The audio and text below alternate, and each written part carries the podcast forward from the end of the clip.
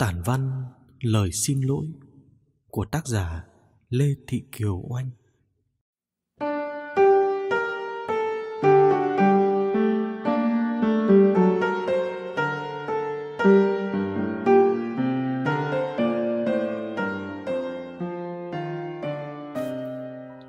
Ai cũng có một gia đình đầy đủ và vẹn toàn có đủ cả cha, cả mẹ.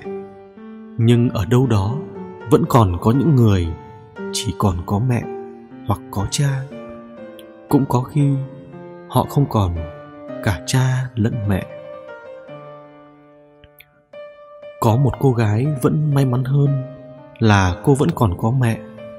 Mẹ là người chăm sóc nuôi lớn cô trưởng thành đến ngày hôm nay.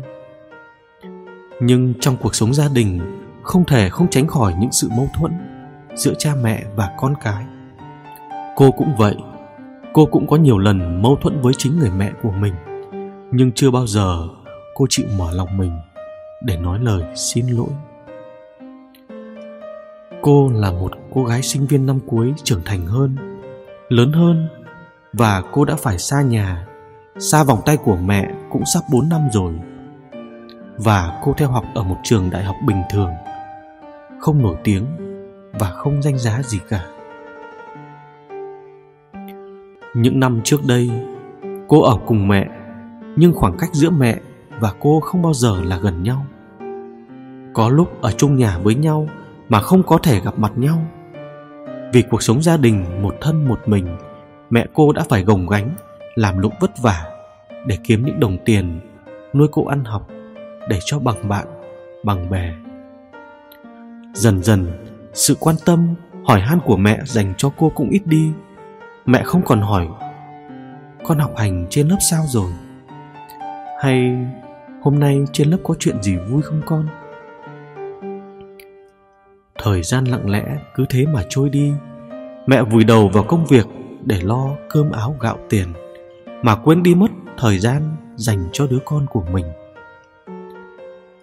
Cô nhớ có lần đi họp phụ huynh, trong buổi họp, giáo viên chủ nhiệm nhận xét từng em một khi tới lượt cô, thì giáo viên chủ nhiệm nói, con của chị rất ngoan, lễ phép, hòa đồng với bạn bè, hạnh kiểm tốt, học lực rất tốt. Và giáo viên chủ nhiệm đã phát bảng điểm của tất cả học sinh trong lớp cho phụ huynh. Khi về đến nhà, mẹ cô đã lặng lẽ, không nói gì về những điểm tốt mà bắt đầu la mắng cô và so sánh điểm của chính cô với các bạn của mình mẹ cô chưa một lần hỏi han việc học của cô ra sao? Quan tâm cô trên lớp học hành như thế nào? Chỉ có nhìn kết quả để so sánh cô và các bạn. Cô đã rất tức giận, quay đi và lặng lẽ khóc. Cứ như vậy, khoảng thời gian trôi đi, cô bắt đầu lên lớp 12 cái lớp cuối cùng của thời học sinh. Cô bắt đầu suy nghĩ cho mình có nên lựa chọn con đường thi đại học hay không? Vì cô biết rằng để nuôi được một đứa con ăn học thì rất khó khăn, và cô đã nói với mẹ, con sẽ không thi đại học nữa. Mẹ rất buồn và cố gắng động viên cô. Mẹ nuôi được con học đại học mà. Vì cô biết mẹ đã hy sinh vào cô rất nhiều, mẹ hy vọng cô sẽ đi đỗ đại học cuối cùng, sự cố gắng của cô cũng được đền đáp là cô đã thi đỗ đại học.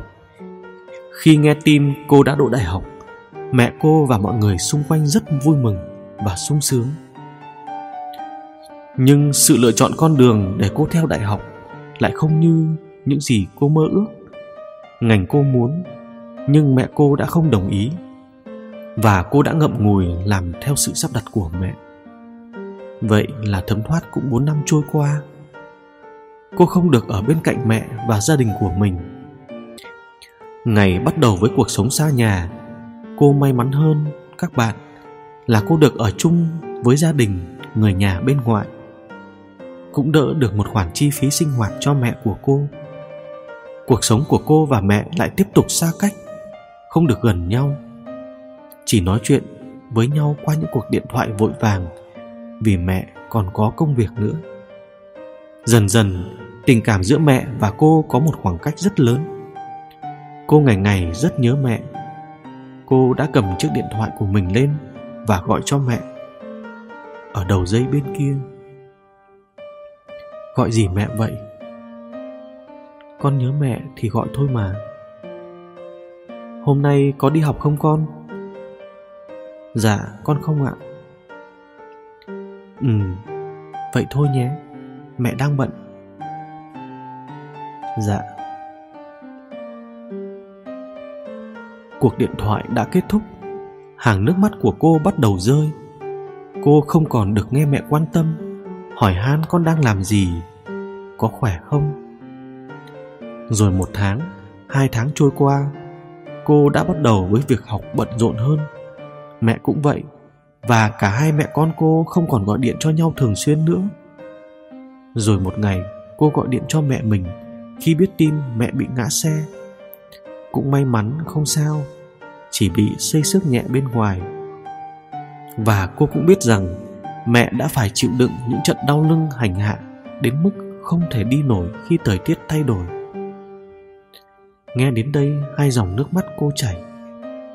Nhưng cổ họng đã nghẹn ức, những tiếng nức nở, và cô không nói được lời nào dù muộn, nhưng cô vẫn muốn gửi lời xin lỗi tới mẹ con xin lỗi mẹ trong suốt những tháng ngày chưa một lần hiểu mẹ, chưa một lần quan tâm mẹ lúc nào cũng đòi mẹ phải quan tâm mình, hiểu mình, phải đồng ý với mình mọi chuyện mà không biết được rằng mẹ lo cho cô gấp 10 lần hơn thế.